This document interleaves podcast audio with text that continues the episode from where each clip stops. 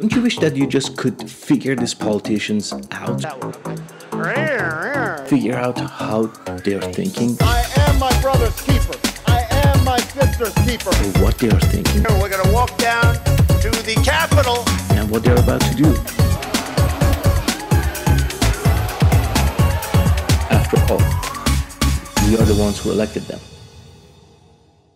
Good evening from Los Angeles, California. I'm Dr. Rayan Aava. With the January 6 committee on Trump's throat, the Republicans must be contemplating new candidates for their 2024 presidential hopes. With the likes of Ron DeSantis imitating Trump so well that he has even beat Trump in a recent poll, Republicans have no shortage of scumbags to replace jail-going Trump. Now, on the other side of the aisle, things look much more complicated. With the war in Ukraine, inflation, and the skyrocketing gas prices, and the latest Supreme Court ruling against abortion and women's reproductive rights, on top of Joe Biden's declining job approval ratings, calls for the president to not run in 2024 is increasing. The outstanding question is who should run against whoever the Republicans come up with. For starters, the obvious candidate is the Vice President of the United States, Kamala D. Harris.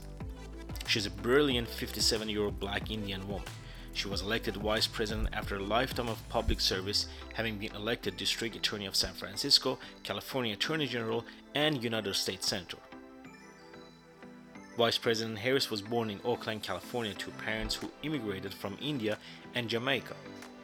She graduated from Howard University and University of California Hastings College of Law. Her mother, a breast cancer scientist and pioneer in her own right, received her doctorate the same year Vice President Harris was born.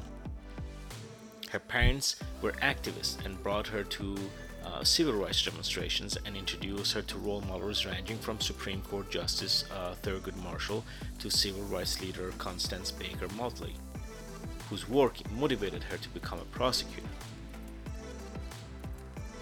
In 1990, Vice President Harris joined the Alameda County District Attorney's Office, where she, uh, where she uh, specialized in prosecuting child sexual assault cases. She then served as a managing attorney in the, um, in the San Francisco District, uh, District Attorney's Office and later was Chief of Division on Children and Families for the San Francisco City Attorney's Office.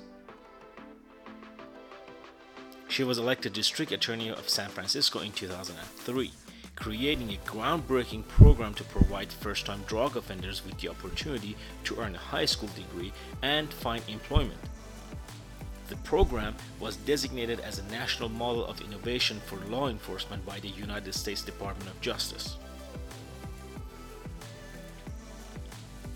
In 2010, Vice President Harris was elected California's Attorney General and oversaw the largest state justice department in the United States. She established the state's first Bureau of Children's Justice and instituted several first of their kind reforms that ensured greater transparency and accountability in the criminal justice system. As Attorney General, she won a $20 billion settlement for Californians who, uh, whose homes had been foreclosed on, and a $1.1 billion settlement for students and veterans who were taken advantage of by a for profit education company. She defended the Affordable Care Act in court, enforced environmental law, and was a national leader in the, in, in the movement for marriage equality.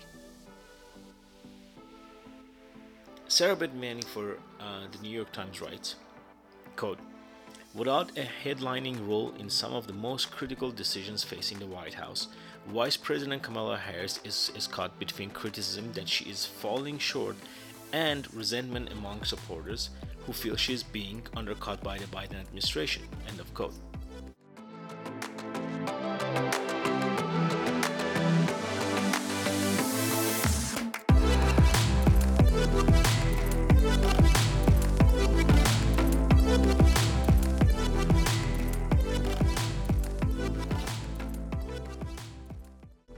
She was an enormous help to the ticket during Biden's campaign for presidency.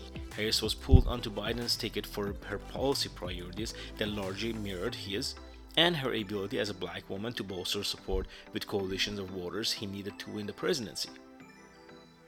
But according to interviews with more than two dozen White House officials, political allies, elected officials, and former aides, Vice President Harris is still struggling to define herself in Biden White House or meaningfully correct what she and her aides feel is an unfair perception that she is adrift in her the job. Now, faced with declining approval ratings, a series of staff departures, and a drumbeat of criticism from Republicans and the conservative news media, she has turned to powerful confidants including uh, Hillary Clinton, to help plot a path forward. Vice President Harris privately told her allies that the news coverage of her would be different if she were any of her 48 predecessors, whom she has described as all white and male. I, for one, don't blame her. Dr. Kendra Hamilton assistant professor of English and director of Southern Studies program at uh, Presbyterian College, says, quote, Is it surprising that the same people who rejected Hillary Clinton and who reject Alexandra, Alexandria Ocasio-Cortez are rejecting VP Harris? No, not at all, because it appears to be not so much about politics. All these women have quite distinct political positions and personas as it is about gender. End of quote.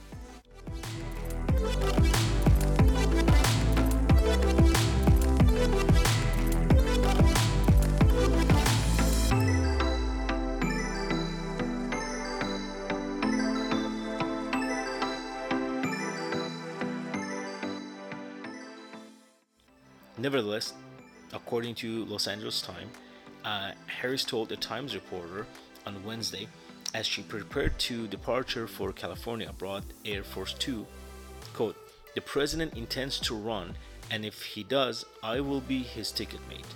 We will run together, end of quote.